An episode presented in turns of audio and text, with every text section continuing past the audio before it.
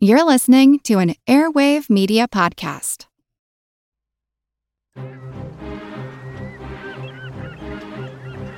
Hello, this is Matt from the Explorers Podcast. I want to invite you to join me on the voyages and journeys of the most famous explorers in the history of the world. These are the thrilling and captivating stories of Magellan, Shackleton, Lewis and Clark, and so many other famous and not so famous adventures from throughout history. Go to explorerspodcast.com or just look us up on your podcast app. That's the Explorers Podcast.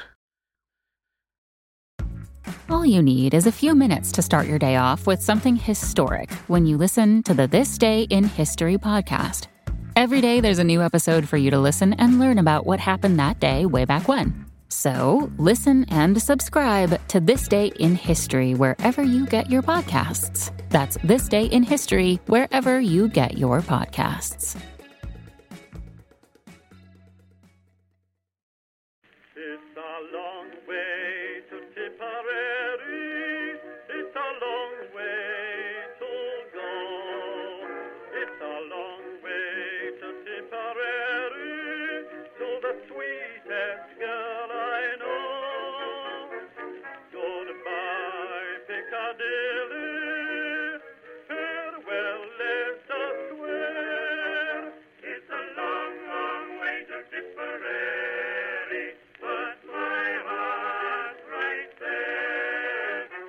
Hello, everyone, and welcome to History of the Great War, episode 170.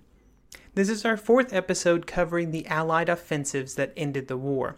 And this episode will be the first of, I think, three that will focus almost solely on the American Expeditionary Force. The American Army had been growing in strength, capabilities, and confidence for over a year by Se- September 1918, and it was finally time to turn that growth into results on the battlefield. They would launch their first large scale operation against the St. Mihiel salient, an action we will discuss in full today. The salient had been in German hands since 1914, and it was considered an important target by the French since it jutted so deeply into their lines to the south of Verdun. This was also an important attack for the Allies since it represented the largest effort during mid September along the front.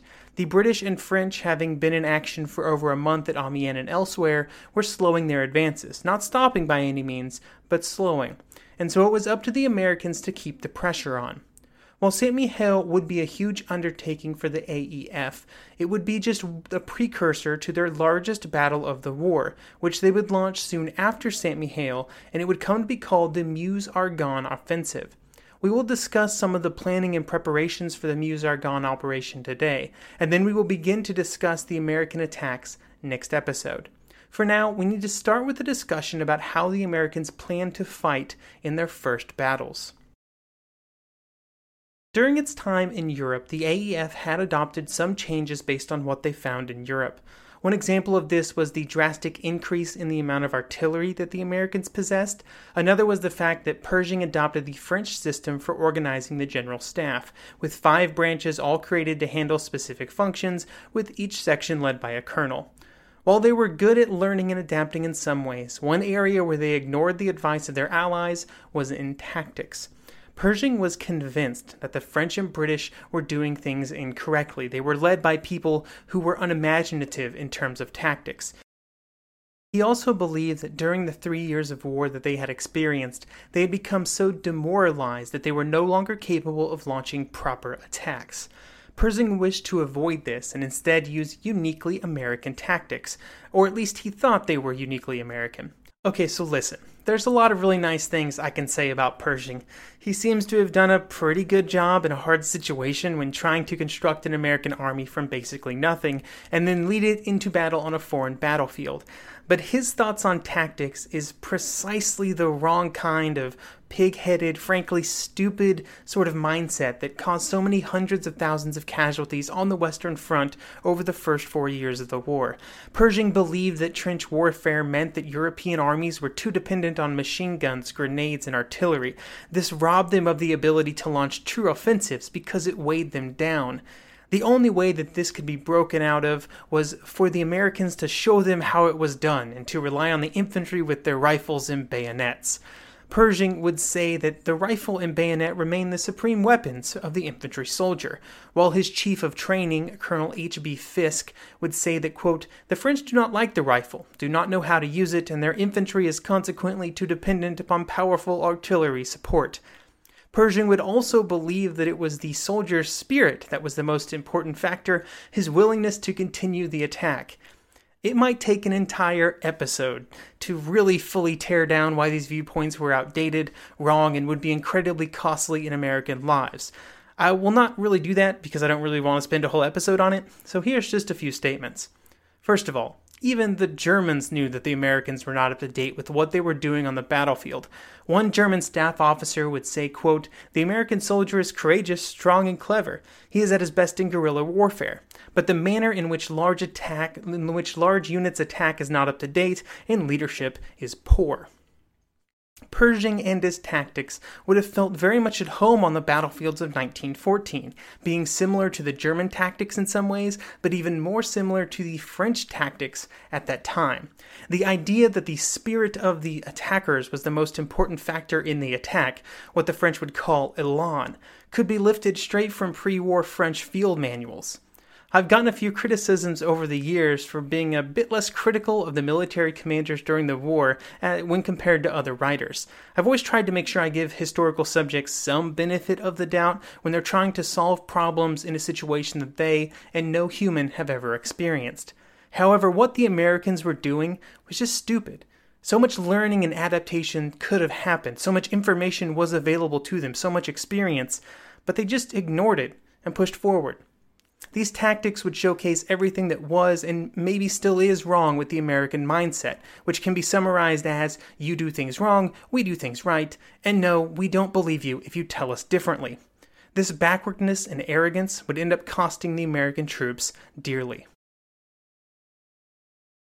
The beginning of planning for the attacks at St. Mihiel began in mid June when Petain and Pershing met to discuss a possible American offensive.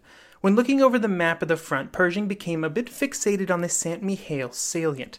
His hope was that by quickly eliminating the salient and hopefully trapping a large number of German troops and supplies within it, the Americans could create a hole in the front line that would allow them to advance all the way to Metz. Metz was a critical rail center and a very valid target, but it was also a huge stretch goal that would have represented an advance of over 50 kilometers. No, that advance is not going to happen. The salient was heavily fortified by the Germans. They had been in these positions for several years, and so the Allies planned to bring an overwhelming superiority in materiel. There would be 660,000 men involved 550,000 Americans, 110,000 French. These would be facing just 75,000 German defenders, giving an advantage of 6 to 1 in terms of manpower. The Allies also brought all of their new tools of war over 260 light tanks, 150 being operated by Americans, over 3,000 guns, 1,400 aircraft. They would all be used over the front of the attack. This meant that the Germans would be at an even greater disadvantage in the air and in the artillery. The plan was to use this material advantage to try and trap the German troops within the salient. The American 5th Corps would attack against the western face, while the 4th and 1st Corps would attack the southern side.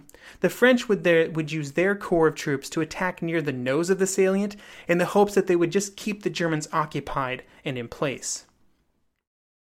The German defenders were named Army Detachment C, and they were commanded by Lieutenant General George Fuchs. Fuchs's men were not the highest quality, with the soldiers in the salient being generally older and less able than the troops that had been sent north to participate in the German attacks earlier in the year. It was, however, an open secret that the Americans would be launching an attack against the salient, and this gave the Germans time to plan their response.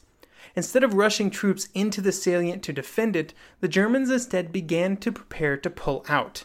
Fuchs knew that his men, heavily outnumbered as they were sure to be and low on morale and supplies, would be vulnerable in the exposed salient, and so orders were sent out on September 11th to begin the process of abandoning their positions.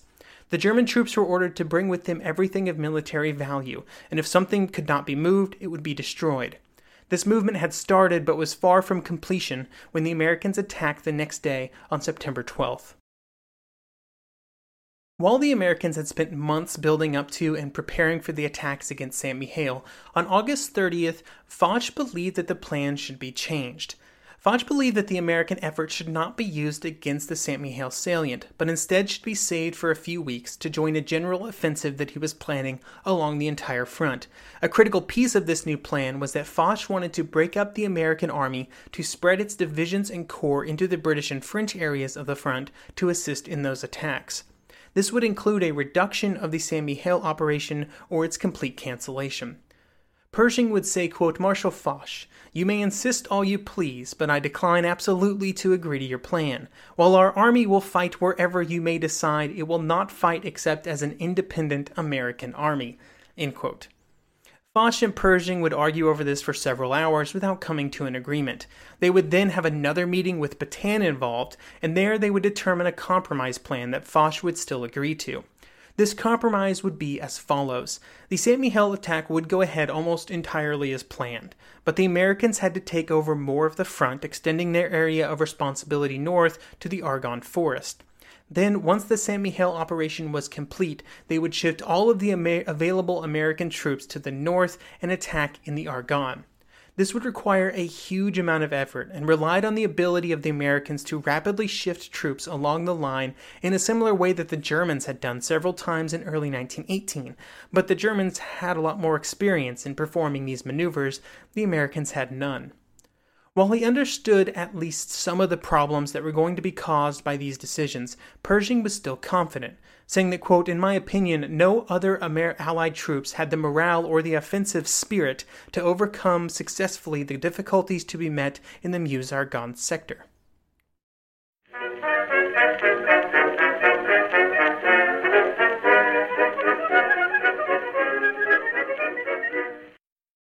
Napoleon Bonaparte rose from obscurity to become the most powerful and significant figure in modern history. Over 200 years after his death, people are still debating his legacy.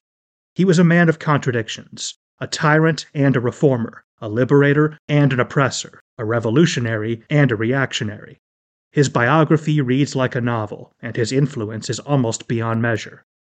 I'm Everett Rummage, host of the Age of Napoleon podcast, and every month I delve into the turbulent life and times of one of the greatest characters in history and explore the world that shaped him in all its glory and tragedy.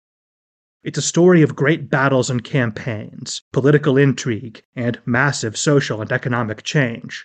But it's also a story about people, populated with remarkable characters. I hope you'll join me as I examine this fascinating era of history Find The Age of Napoleon wherever you get your podcasts. Some of us love history. Others used to or never did because history was presented as nothing but the rote memorization of names, dates, and facts.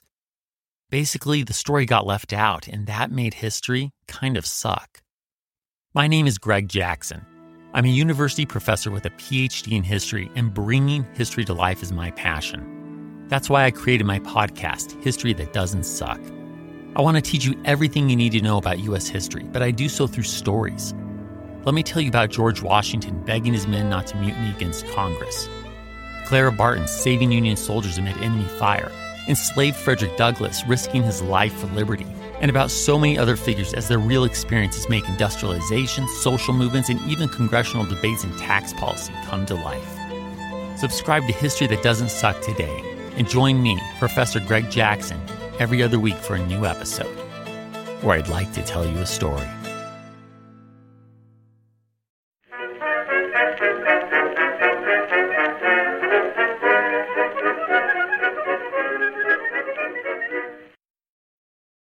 So, with Pershing having successfully safeguarded his St. Mihiel attack, it would begin on September 12th. 3,000 guns would fire over a million shells in just four hours before the attack began at 5 a.m. When the infantry went forward, they encountered very few Germans, and were very easily able to make it through the barbed wire that existed and into the first line of German positions. On the eastern side of the salient, they penetrated six miles on the first day, a tremendous advance by First World War standards, but it was in some ways anticlimactic. Even with this success, but the Americans didn't know that quite yet. The Germans had started evacuating the day before, an operation called Plan Loki, and they were destroying bridges, roads, and any supplies that they could not bring with them. The units began to pull out right before the Americans attacked, and this helped the Germans in some ways, since it allowed them to be far more prepared to remove their artillery and supplies from the salient. It would, however, have some downsides. Due to the disorganization caused by the units pulling back from the front, more Germans were captured than would have otherwise have occurred. The Americans would end the first day with the two pincers of American troops meeting at the village of Hostetl, which was roughly in the middle of the original salient. Here, the American troops had a great view of all the fire and smoke that was caused by the German demolition teams as they moved out of their positions. The attack would continue for a few more days, but by the end of that first day, the only thing that was really left to do was mobbing up. By September 12th, just two days after it had begun, the American advances were over. Then the front settled back down again, just without the salient existing anymore. In this quick action, the Americans and French had lost about 7,000 men. The Germans lost about 17,000, but 13,000 of those became prisoners of war. The Allies were also able to capture about 450 artillery guns, which probably would have been much higher if the Germans had not started to leave right before the attack. Overall, the operation was a successful, if not a hard won, success, and the offensive was officially declared complete on September 16th. The Americans initially did not know that the Germans were moving out of the area of the attack, and instead they just thought they'd done really well. One of these Americans was Douglas MacArthur. Yes, that Douglas MacArthur, I will return Douglas MacArthur. He would say of this action that, quote, our advance had been so rapid the Germans had evacuated in panic. There was a German officer's horse saddled and equipped standing in a barn, a battery of guns complete in every detail, and the entire instrumentation and music of a regimental band. Once the truth of the matter was known, some would question whether this was a battle at all, or if the Americans were just advancing into empty space. In the overall picture of the war, the St. Mihiel offensive was not greatly critical to the outcome. It would instead be overshadowed by what came next. If the Americans were to launch what was to come next, they first had to shift virtually their entire army north by over 60 miles in a span of just two weeks. That may not seem like a very large distance, but there were only three roads and three light railways to move the tremendous amount of supplies and weapons that were required to launch another offensive. There were half a million men, 3,000 guns, 90,000 horses, over a million tons of supplies. Moving that amount of just stuff took a colossal amount of effort and coordination. The columns of horses and wagons and trains were joined by over a thousand motorized trucks, and while this would prove to be enough for the supplies, it did not prevent the need for most of the infantry to walk, while loaded down with heavy packs, for most of the distance. During this move, which would have been at least a challenge for every army, a problem would begin to show its ugly head that would be far more severe during the extended fighting in the Argonne. When the Americans had arrived in Europe, they brought with them an organizational structure that was slightly different than the European armies at the time. The most noticeable of these differences was that the American divisions were twice as large as the European divisions in 1918. The American divisions would have been large even in 1914, but over the course of the war, due to manpower problems and just organizational optimizations, the German, French, and British had all reduced the manpower in their divisions by up to 25%. The Americans did not make the same adaptation, and this would cause problems around support and logistics as they grappled with how to move the amount of supplies required to keep a division in the field up to the front. It would be problematic on the road from St. Mihiel, it would almost bring the Meuse Argonne operation to a halt. When the St. Mihiel attack was over, Pershing and his staff immediately shifted gears and began preparing for the Meuse Argonne operation. While the Army struggled to move the distance to be ready, the staff officers had to do all of their planning during the same period. Their objective was to push through the German positions in and around the Argonne Forest to reach a rail- railway that linked Metz and Lille. This was a critical railway for the Germans with four separate tracks, and to reach this objective, the Americans would have to advance 24 miles. No small feat, but before they could even begin to approach that number, they would have to make it through the six miles of the Argonne. The primary attack would not go through the heart of the forest itself, but instead would flank on either side, with the Americans on the right and the French on the left. Pershing was looking beyond even the distance objective of the railway, and instead to Sedan, 40 miles behind the line. For this task, he would have three corps of American troops, 16 divisions in total, and then troops from the French Fourth Army. This represented a combined total of over 800,000 men, either on the front or in reserve. They would be joined by over 4,000 guns and enough shells to keep them more than busy.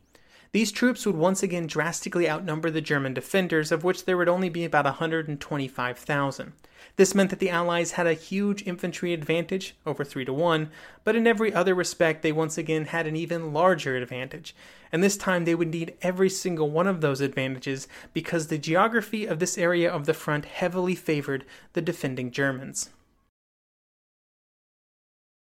The American General Hugh A. Drum would say this about the area that the American troops were about to attack into. Quote, this was the most ideal defensive position I have ever seen or read about. Nature had provided for flank and crossfire to the utmost, in addition to concealment. The Argonne in this area was a hilly and heavily forested area. It was all overseen by Montfaucon in the center, which rose above the surroundings and was a critical area that the American troops would have to capture. The ground was bad enough, but the Americans would also be working their way through kind of a funnel, with the attack starting at the wide end of the funnel and then slowly being compressed by the River Meuse on one side and the rivers Aire and Aisne on the other. These rivers would slowly squeeze the American advance into a narrower front as they marched forward. On top and inside of these wooded hills, the Germans had time to build some very solid defenses. Due to the proximity of the critical rail lines behind the front, the Germans had built up a 12 mile deep series of fortifications. They had more than enough time to complete these defenses since they had occupied the Argonne way back in 1915, and they had been busy for the next three years improving their positions. During these years, they had built almost an endless series of dugouts, trenches, and strong points. All of these would then be interconnected by more trenches. The strong points were manned by machine guns and positioned to provide maximum damage. In total, there were four lines of defenses, with three major and one minor set. All were provisioned with copious amounts of barbed wire, and they had even taken the time to clear out firing lanes for these positions to make them even stronger. There was also a concerted effort to use the terrain to its maximum utility. This included using the terrain to funnel attackers into even worse areas where they would be trapped in places like ravines, where barbed wire and machine guns could be concentrated. It was truly a nightmare to try and attack these positions. To make matters worse for the Allies, the Germans once again had a pretty good idea that an attack was about to happen. Most of this information came from French and American prisoners who were captured and then discussed the preparations for the attack. These prisoners could not provide perfect information, though, and this caused the German General Gallwitz to not trust the information that was provided. He believed that the Allies were preparing for an attack in the area, but he also believed that it would not fall so close to the Argonne. Instead, the Germans believed that the French would attack further out to the west along the Aisne River, while the Americans would move directly towards Metz. This caused Gallwitz to keep his primary force of reserve closer to Metz, which would slow their arrival once the fighting started.